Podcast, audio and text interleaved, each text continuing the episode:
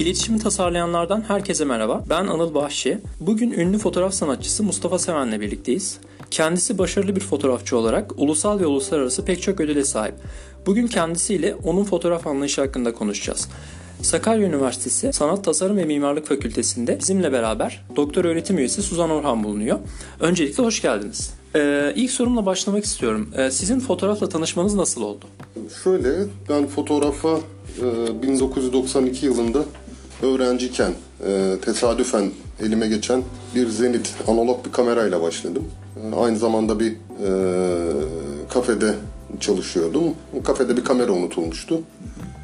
E, kameraya sahip çıkan olmadı. İşte bir hafta on gün sonra bende kaldı o kamera ve gittim ona bir tane film aldım. Negatif 400 asa bir film.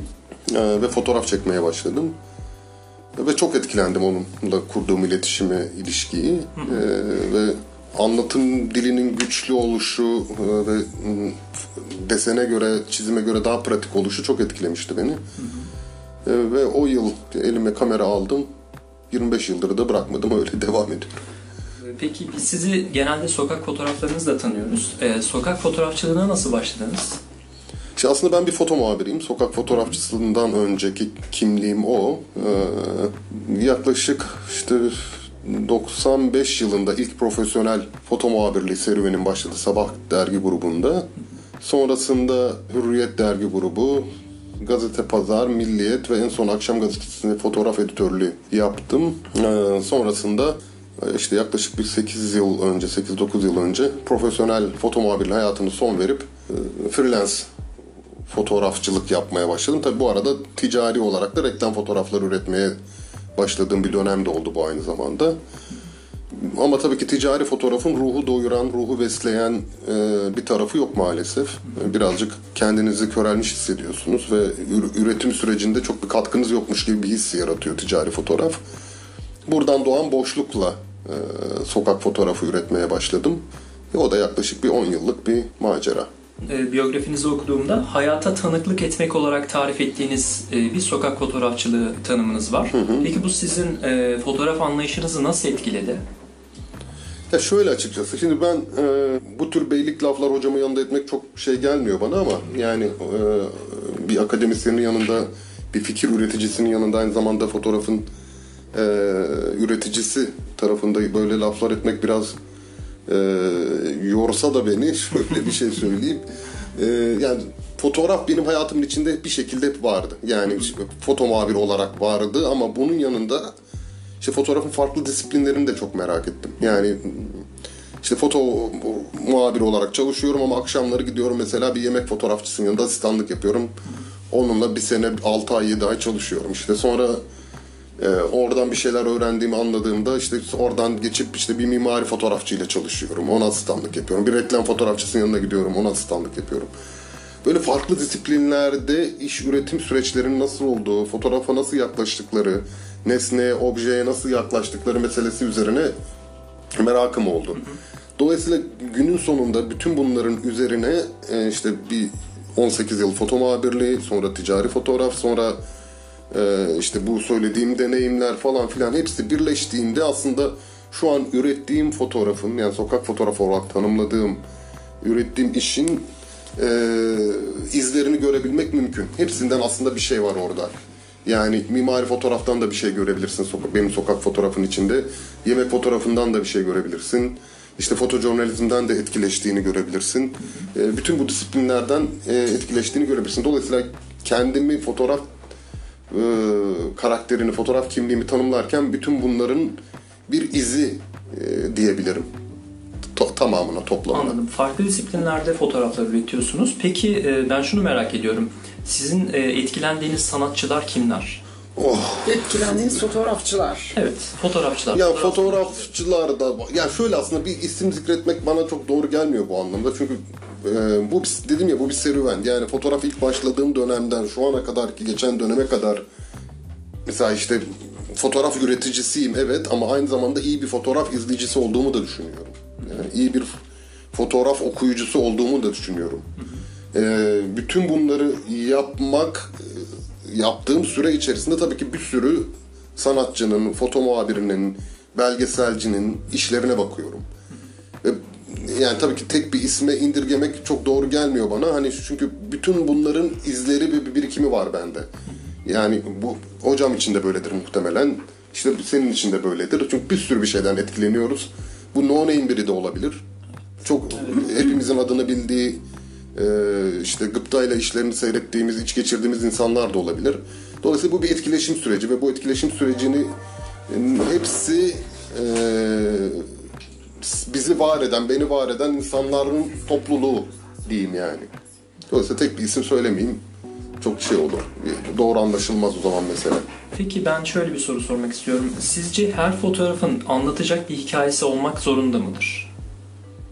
Yani orada fotoğrafa değil fotoğrafçıya atfetmek lazım durumu bence. Yani fotoğrafçı bir şey anlatmak istiyorsa evet her fotoğraf bir şey anlatıyordur. Ama fotoğrafçı yani ben bir şey anlatmak istemiyorum diyen bir fotoğrafçı bilmiyorum var mıdır? Yani ister sanatçı olsun, ister bir foto muhabiri olsun, ister bir dokümantasyoncu olsun. Ben fotoğrafı fotoğraf ve tamamen sanat estetiği için üretiyorum. Bilmiyorum bana çok mantıklı gelmiyor. Benim açımdan evet her fotoğraf bir şey anlatıyordur gibi geliyor bana. Bilmiyorum hocam. Bizim e, kaydımızda da bu konuyu konuştuk. Şimdi bazı kişiler e, gerçekten yani ifade etmek isterken, kendini ifade etmek isterken ifade ediyor. Bir de e, etmek isterken edemeyenler. Hani başarısızlıklar veya işte kapatma. Yani şöyle bir şey var yani sonuçta hep sanatın iletişim olma durumunu konuşuyoruz zaten. E, ba- karşıya bir şey geçirmek istemiyorsan hani git evinde yap o zaman. yani niye o zaman çıkarıyorsun gibi şey de handikap da yaşanıyor. Ee, o yüzden mutlaka ifade ediyor her fotoğraf e, veya her iş ama arada bir de e, hani fasıla da musikidendir diye bir söz var ya bazı da e, böyle dinlenme kareleri de olabiliyor sadece fotoğrafçının kendine sakladığı. İşte bugün mesela siz bazı fotoğraflarınızı anlattınız bazılarını çok da anlatmak istemediniz. Hani siz kendiniz yorumlayın. Biraz hani e, izleyici de aktif bir şekilde e, o olay anlamlandırma sürecine girdiğinde e, ancak kurulabiliyor. Ya tabii orada şöyle de bir mesele var. Yani sonuçta ben bir şey anlatmak istemiyorum diye bir yola çıkan Yok, fotoğrafçı düşünmüyorum. Sanmıyorum aynen. Yani ne olabilir? Başarısız şey sadece. Başarısız olabilir. Ben başarısız olabilirim o fotoğrafı okumakta. Yani izleyen olarak. Ee, onun ruh dünya... Çünkü bu şey şöyle bir şey ya. Hocam da muhtemelen aynı fikirdedir. Yani o fotoğrafın içine ne soktuğumuz bizimle ilgili bir şey. O çerçevenin içinde var olan tüm unsurlar aslında bizim kişiliğimiz, kimliğimizle ilgili bir şey. E, dolayısıyla fotoğrafı üreten arkadaşın e, fotoğrafı çerçevelerken içine koyduğu unsurlarla ben bağ kuramamış olabilirim. Yoksa o bir şey anlatmak istemiyordundan ziyade ben onunla bir bağ kurup bir e, fotoğraf okuması yapamamış da olabilirim. Dediğim gibi hocamız da Özel bir şeydir işte. Hani Roland Barthes bunu tanımlıyor ya studium ve punktum. Studium fotoğrafta herkesin gördüğü, fotoğrafçılığında herkese anlamlandırma, temel anlam. Ama punktum hani e, fotoğrafçının veya izleyicinin özel hikayesinden, kendi kişisel hikayesinden kaynaklı anlamlandırma. Bugün bahsettik ki ayakkabılar örneğini, işte siyah kadının ayakkabılarını örnek gösteriyor. Erkek ayakkabısı işte oradan babaannesine gidiyor. Kişisel hikaye. Herkes onu ayrı ayrı kurabiliyor ama e, punktumda da şöyle bir handikap var. O hep bir şey yaşanıyor. Onun da e, sıradanlaşması.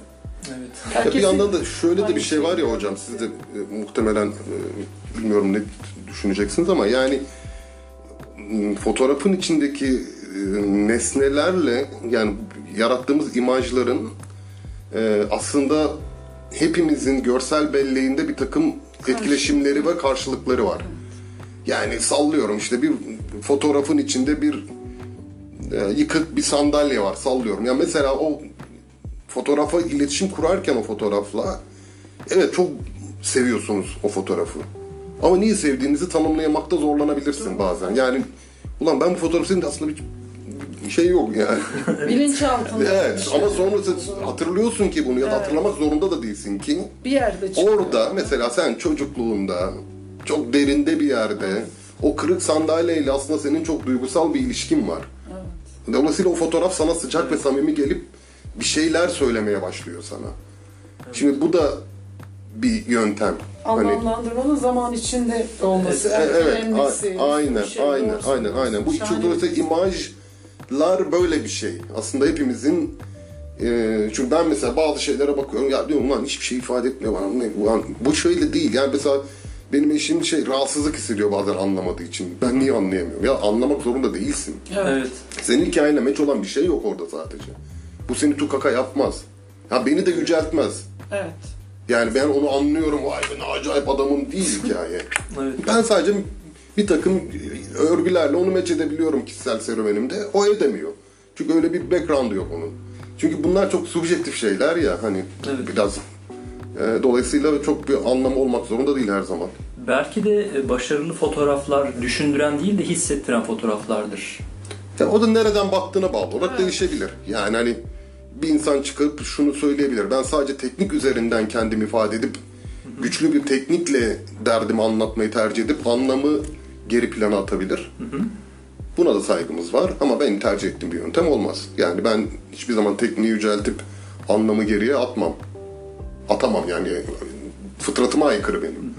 Bunu tercih eden bir arkadaşa da sen niye böyle yapıyorsun demek de saçmalık. O da onu tercih ediyor. Yani çok güçlü bir teknikle işte ışığı, kompozisyon her şey jilet gibi yerli yerinde hiç kusur yok. Okey yani o da onu seviyor ne diyelim şey Yani teknik mükemmellik işte örneğin Salgado hem hikayesi çok mükemmel hem e, tekniği çok mükemmel ama e, işte başka bir fotoğrafçı e, şu an hemen de aklıma İsim gelmiyor. Örneğin Stanley Green.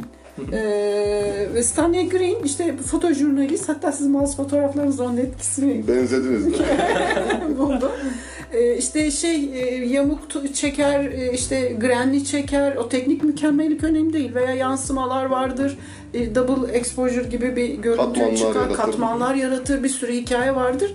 Teknik mükemmellik değil. Asıl orada hikayenin e, e, iyi aktarılması için teknikten vazgeçme zaten bu çağdaş sanatta çağdaş fotoğrafta olan bir şey E, ve e, o yüzden de e, yani hissettirmesi anlamlandırması aslında bu da alanlara göre de değişiyor yani Evet, evet. ha, Ya tamamen tercih aslında Aynen. bunlar. Artık şey çünkü o e- egoyu aşmamız gerektiğini düşünüyorum. Tabii, yani tabii. tekniğin kutsandığı bir ego var orada. O klasik, artık o bitti de. yani. O işler Aynen, aynen. kalmadı yani. Hani hocam bağışlasın yani.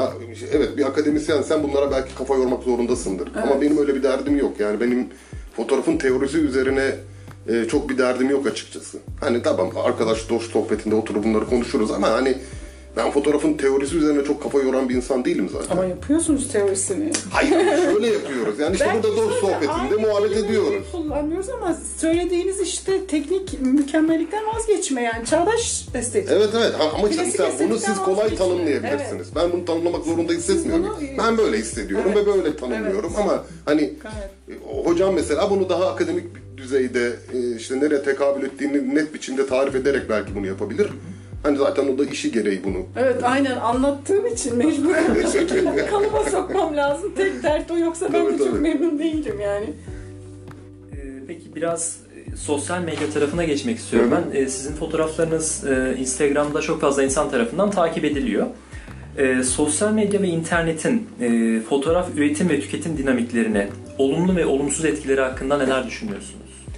Ya birincisi şunu kesin ve net biçimde kendi adımı ortaya koymak gerektiğini düşünüyorum. Yani dijital fotoğraf e, fotoğrafın demokratikleşme süreci açısından çok önemli bir noktası olduğunu düşünüyorum. Kesinlikle e, vazgeçilmez unsurlarından ya da dijital fotoğraf vazgeçilmez yapan unsurlardan bir tanesi bu. Bu bir kere bu tanımı net biçimde ortaya koymamız lazım ki doğru ilerleyebilelim. Çünkü fotoğraf analog dönemde belli bir zümrenin tekelinde olan bir iletişim dili. Çünkü pahalı bilmem ne bla bla işte bunun bin Evet. tane neden sayarız ona. Ee, şimdi burada çok sert bir dinamik var. Yani o kendi çemberi içinde var olan asla e, ekstra bir e, insanın içeriye dahil olmasını istenmeyen sert bir kabuk var. Yani bir de bu tarafta çok devinen, değişken, kural tanımayan, işte bir sürü disiplinini yok sayan, ona küfreden çok dinamik bir şey serüven var bu tarafta yani dijital tarafta. Şimdi dolayısıyla bunu ortaya koyduğumuzda bu taraf o statükoyu koruyabilmek için, varlığını sürdürebilmek için bu tarafla aslında bir üçkağıt biçimde kavga var da bir yandan da. Şimdi bunu ortaya koyduğumuzda dijitalin benim açımdan en önemli özelliği bu. Hani tamam hayatımızı kolaylaştır bla bla bir sürü şey sayarız. Ama en önemli tarafı bu. Artık biz neyi görmeye başladık? Başka insanların hikayelerine tanık olabilme, başka insanların derdini nasıl anlatabileceğini, aslında işte yücelttiğimiz, yükselttiğimiz, kutsadığımız bazı insanların aslında hiçbir şey olmadığını görebilme gibi gibi böyle bir sürü gözümüz açıldı yani ufkumuz açıldı. Ben hani 25 yıldır fotoğraf çekiyorum. E, 25 yıllık serüvenim içinde tanık olduğum bazı insanların ya ne olur hocam yanlış anlamasın bunu. Hani affedersin hiçbir şey olmadığını, sadece gözümüzü boyadığını, nelerle bizi bugüne kadar meşgul ettiklerini, oyaladıklarını anlamış olduk. E, Gencecik çocuklar geliyor karşımıza. Ulan aslanlar gibi iş yapıyor çocuk. Yani çok güzel şeyler yapıyor. Dolayısıyla ben meseleye daha çok böyle bakıyorum. Yani bu açıdan çok verimli olduğunu düşünüyorum. Tabii ki negatif kullanımları bilmem ne falan bunlar hani başka mevzular. İmaj dünyamızın zehirleniyor olması, kendimiz bundan koruma çabaları falan filan gibi bir sürü e, handikapları ve negatif tarafları var. Okey buna itiraz etmiyoruz hiçbirimiz zaten. Ama bu şöyle bir özgürlük alanı da yaratıyor bize. Yani dijitalleşme ve online'da fotoğrafın çoğalması e, seçebilme özgürlüğünü de sunuyor bir yanıyla. Yani senin tamam maruz yani e, istemeden maruz kaldığımız imajlar da var. Hani bu bu da bir işin başka bir boyutu ama sonuçta seçebilme ve neyi izleyebilmek istediğini belirleyebilme şansı bana ait. Yani bu, bu çok kıymetli bir şey bence. Çok daha sahip çıkılması gereken ve değerli tarafı bence o taraf. Dolayısıyla çok negatif bakmıyorum ben mevzuya.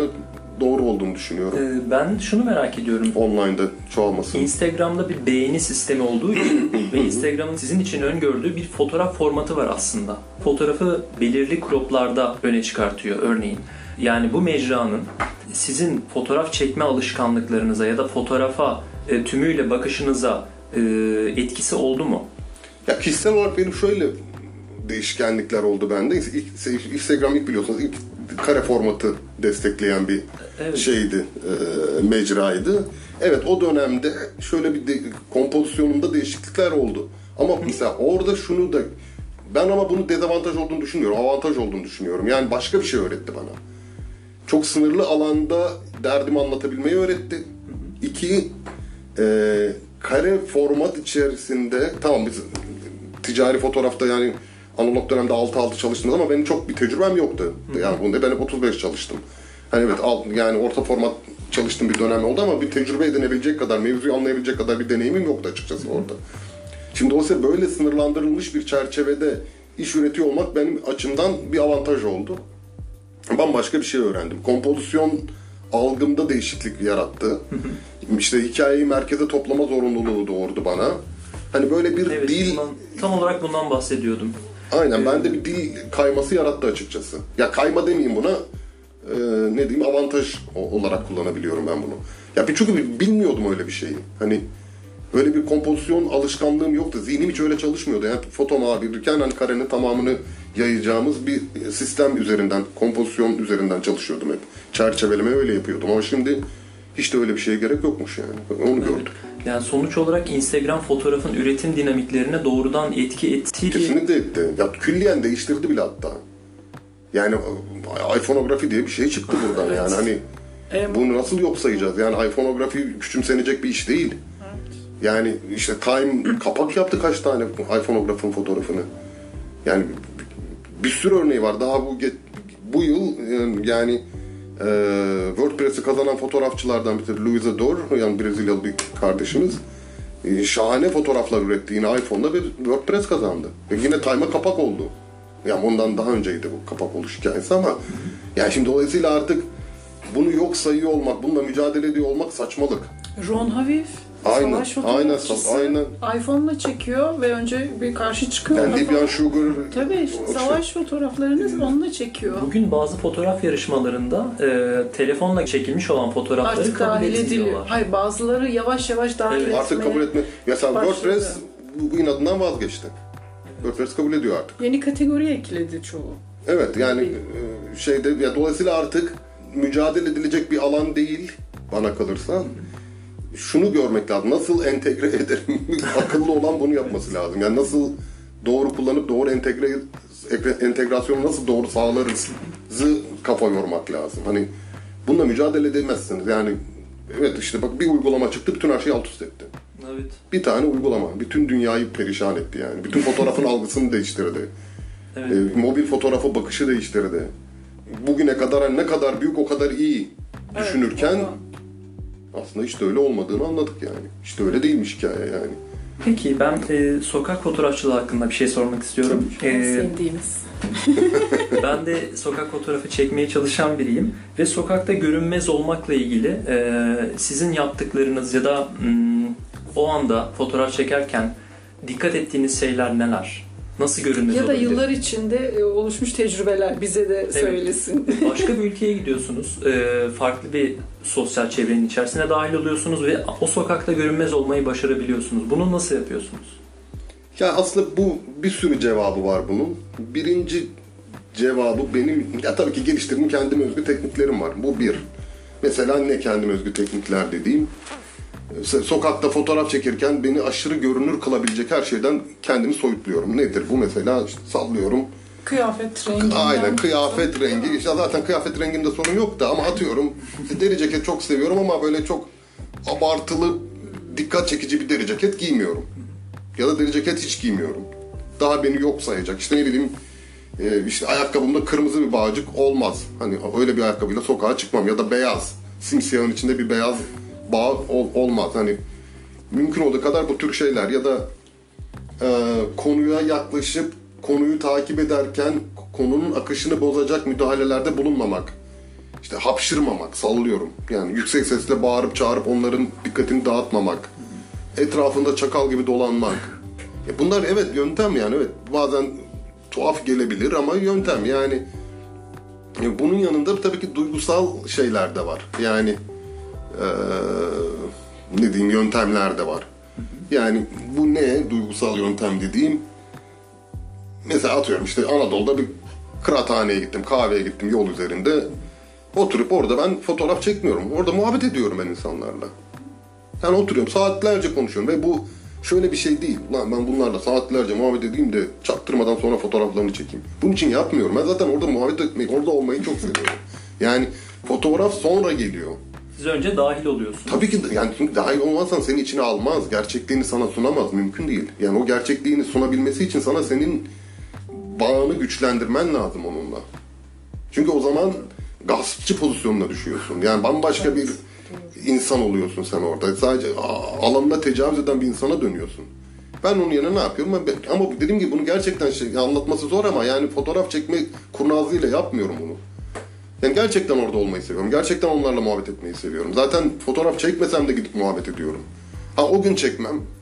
Aradan 3 ay sonra geçer, geçerim o yoldan. Aa, Ahmet amca ne yapıyorsun derim, yanına otururum. Yine muhabbet ederim. Yine bir şey çekmem. 6 ay sonra gelirim, çekerim. Hani çünkü bu böyle bir şey. Yani insanların hayatını işte bir tane fotoğraf gösterdim size o teyzelerle işte iş bitti. Oturduk kahve içiyoruz yani hani Şimdi onların hanesine dahil olabilir misin öyle bir şeyde? Mümkün değil yani. Seni evin içine alacak, kahve içecek, seninle muhabbet edecek. Yani yaşlı başlı iki tane teyze. Bu, yani onların hayatına dahil olup o anını kaydedebilmen için zaman vermen lazım, emek vermen lazım. Dolayısıyla bu da görünmezliktir. Yani bir sürü şey, aklıma ilk gelenler bunlar Dahil vallahi. olmak görünmezliğin bir parçası oluyor. Tabii ki, tabii ki. Aynen. Alışkanlık yaratıyorsun ona. Bir kere şu, soru sordurmayacaksın ona. Yani bu adam kimdir? Nedir? Niyeti nedir? Niye bizim fotoğrafımızı çekiyor? İn Ama mi? işte siz adam mı? olarak gidiyorsunuz. Bir de kadın olarak Yani açısından da bir, bir nebze dezavantaj olabilir ama çok avantajlı olduğu durumda Ama ben biliyorum. de yaklaşık aynı şekilde gidiyorum. Onlar bir bakıyorlar bu kadın ne yapıyor falan. Vallahi hocam sonra- ben şöyle söyleyeyim anlıyorlar ya. Evet, evet, Anlıyor. evet. Yani o samimiyeti, o sıcaklığı, o bak şunu da anlıyorlar ama yani çakallık yapıp yani o kafanın arkasında küçücük bir art niyet bile varsa onu bile anlıyorlar yani. Evet. Çünkü cümlenden anlıyor, samimiyetinden anlıyor, şeyden anlıyor bir şekilde insanlar salak değiller, anlıyorlar yani. E dolayısıyla evet kadın olmanın dezavantajlı olduğu durumlar yoktur diyemem. Hani öyle bir saçma bir laf edemem ama hani çok dezavantaj şey avantajlı olduğu çok sayıda durum da var. Yani benim yerime bir kadının rahatlıkla hareket, ede- hareket edebileceği bir sürü alan var. Çünkü sizi size daha fazla çabuk güvenirler bana güvenmekten. Daha bir de zarar e, Tabii tabii. Aynen O daha yüzden- çabuk güvenir size. Evet, evet, evet. Ya çünkü diyor kadın hani bilmem ne hani oradaki bakışı belli zaten şey mevzuya. Dolayısıyla benim erkek olarak bazı zorlanabileceğim alanlarda siz çok kolaylıkla iş yapabilirsiniz. Gibi avantajlar da var. Ben şimdiye kadar hiçbir yere girerken zorlanmadım ama tabii ki belki çok yere girmiş değilim o yüzden olabilir. Ben bir şey sorabilir miyim izninle Anıl? Bugünkü söyleşte şey sordu bir öğrencimiz işte e, hangi durumlarda fotoğraf çekiyorsunuz? Hani iyi hissetmediğiniz zaman çek, çekebiliyor musunuz? Ben mesela eğer moralim iyi değilse yanıma makine de alsam gidiyorum onu çıkarmadan geri dönüyorum. Çekemiyorum. Yani haleti ruhiyemin iyi olması gerekiyor çekmek için ama siz dediniz ki e, ben kötüyken de iyi hissetmezken de çekiyorum hatta daha e, iyi çekiyorum. O bence şöyle bir şey. Şey geldi. e, Değişik geldi. Değişik geldi evet. Ya o şöyle bir şey aslında bence. Şimdi bir işte bu uzun yıllar foto muhabiri olarak çalışmanın şeyi bu. Kazandırdığı şeylerden biri bence o. Şimdi düşününce buldum. Yani üzerinde kafa yormamıştım ama şimdi siz anlatırken arkadaşın sorusunu hatırlayarak, hatırlayarak e, aklıma gelen bir şey. Şimdi foto muhabiriyken çalıştığın alanı, durumu, kendi ruh halini seçebilme şansın yok. Sana bir şey veriliyor. O işin ne olursa olsun yapmak zorundasın. Yani orada kimse bakmıyor senin affeder Allah korusun baban bir gün önce ölmüş. Ee, sen orada bu işi yapamadın. Yani kimse bunlara bakmadı ya da kötü bir eşinle kavga ettin. Moralin bozuk. Kimse bunlarla ilgilenmez. Ya da ışık soldan geliyordu hocam çekemiyor. Yok öyle bir şey. Ne varsa o anki olanaklar içinde neyse yapılabileceklerin en iyisini yapıp çekmek zorundasın o fotoğrafı. Dolayısıyla bu e, nın verdiği bir şey olabilir diye düşünüyorum. Yani çünkü her şartta ben o fotoğrafı çekmem lazım. Nasıl olursa olsun. Evet duygusal olarak çok çöküntü içinde olabilirim. Hani birazcık da şöyle de bir şey. Yani mutlu anlarda bir şey üretmek çok şey ya böyle. Ya aslında bahsettiğim mutlu an değil de mutsuz an daha çok. Yani mutlu olduğumuz an zaten çok azdır. Ama e, iyice böyle e, mutsuzluğumuzun bö- böyle biraz tavan yaptığı noktalarda alıp çıkıyorum makineyi.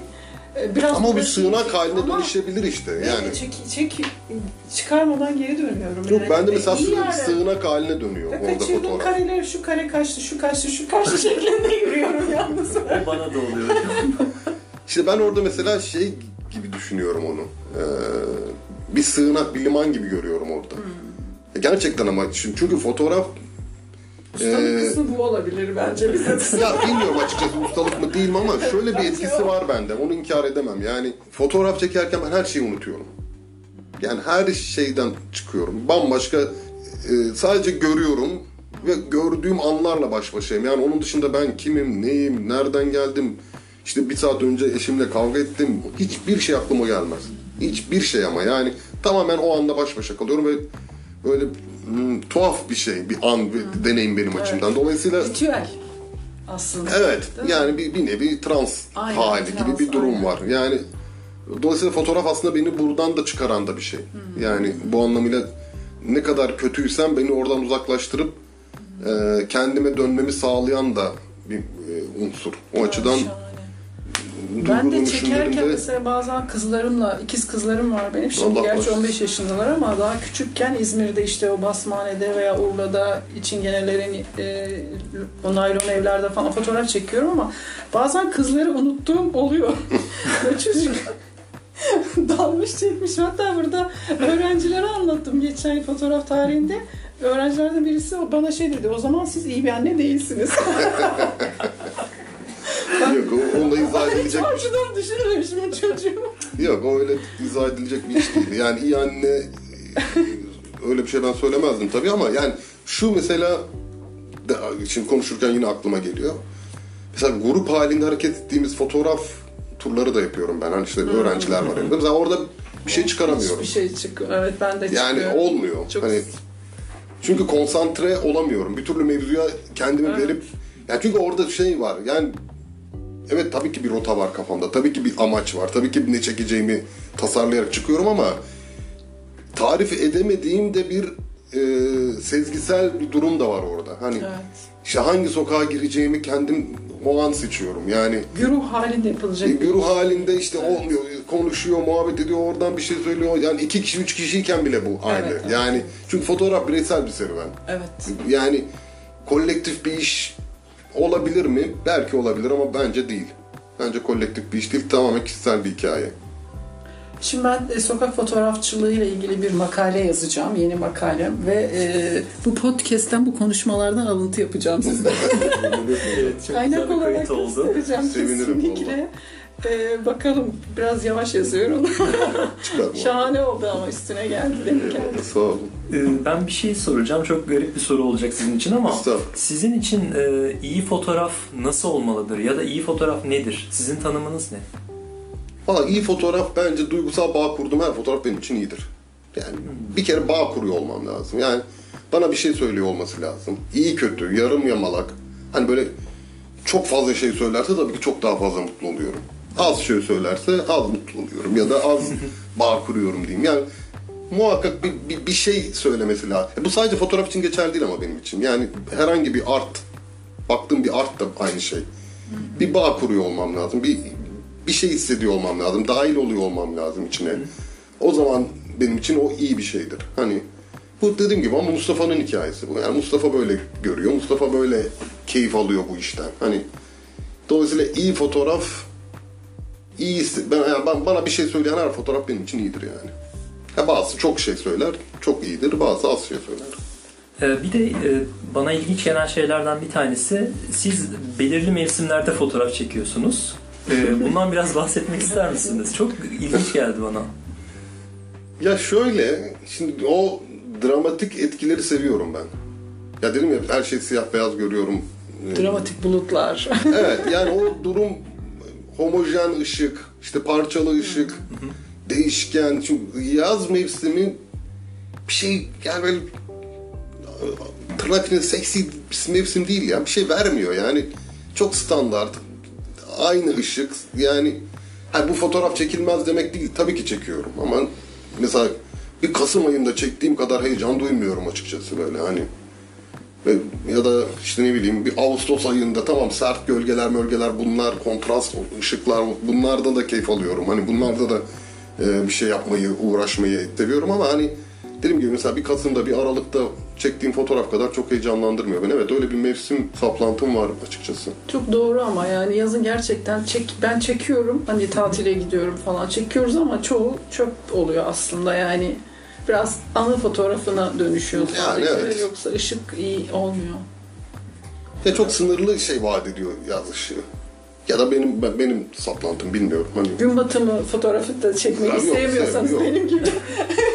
ben manzaradan heyecanlanmıyorum. Aynı. Aa, bak ya. Yani hiçbir şey Aynen. hissetmiyorum yani. Hiç, Manzara, yani hiç okey tamam güzel. batısı. Yani mesela işte bakıyorum okey tamam çok güzel bir şey ama yani e yani tamam çok güzel o kadar. Evet benim o noktada şöyle bir düşüncem var. Manzara res, resmi çok güzel bir şey. Manzara ressamlar yapsın manzara resmini. Yani fotoğrafta bir cidden hani bir eğer zone sistemini kullanan bu Ansel Adams'lar gibi eğer acayip bir dinamik aralığı olan makinen yoksa onu e, manzara çekmenin bir anlamı yok ve zaten gerçekten de bilmiyorum ben de hiç çek, sevmiyorum yani yoktur Yani, yani. teknik yeterliliğe bağlı bir fotoğraf dalı gibi bir şey oluyor o zaman. Yok ya teknik yeterlilik değil. Yani keyif vermiyor, heyecan Evet. vermiyor. Siz insan, siz de insan temelli çekiyorsunuz. Tabii tabii. Yani muhakkak yani insan olacak ya insanın Kend- izi olacak. Evet. Yani insanın değiştirdiği, Aynen. dönüştürdüğü bir şey olacak. Ben, ben O varlığını hissetmeyi seviyorum. Yani onun insan dışında- izleri. Evet evet işte insanın izinin olacak yani insan bir şey orada değiştirmiş olacak. Ee, hocam sizin sormak istediğiniz bir şey varsa Ben çok soru Tamam. sordum. Yok hocam olur mu? Gayet Muhabbet ediyoruz çok ya hiç sorun yok. Hiç sorun yok. Yani. e, katıldığınız için çok teşekkür ederim. Rica ederim. Ee, Evet, zaman çok keyifli ayırdığınız oldu için. valla. Bak Ee, yukarıda böyle konuşsaydık daha önce konuşacaktık. evet. Aşağıdaydı. Ha, aşağıda mı? evet, Pardon. evet, aşağıdaydı. Öyle Ben çok teşekkür ederim. Biz teşekkür ediyoruz. Çok sağ olun. Estağfurullah sağ olun.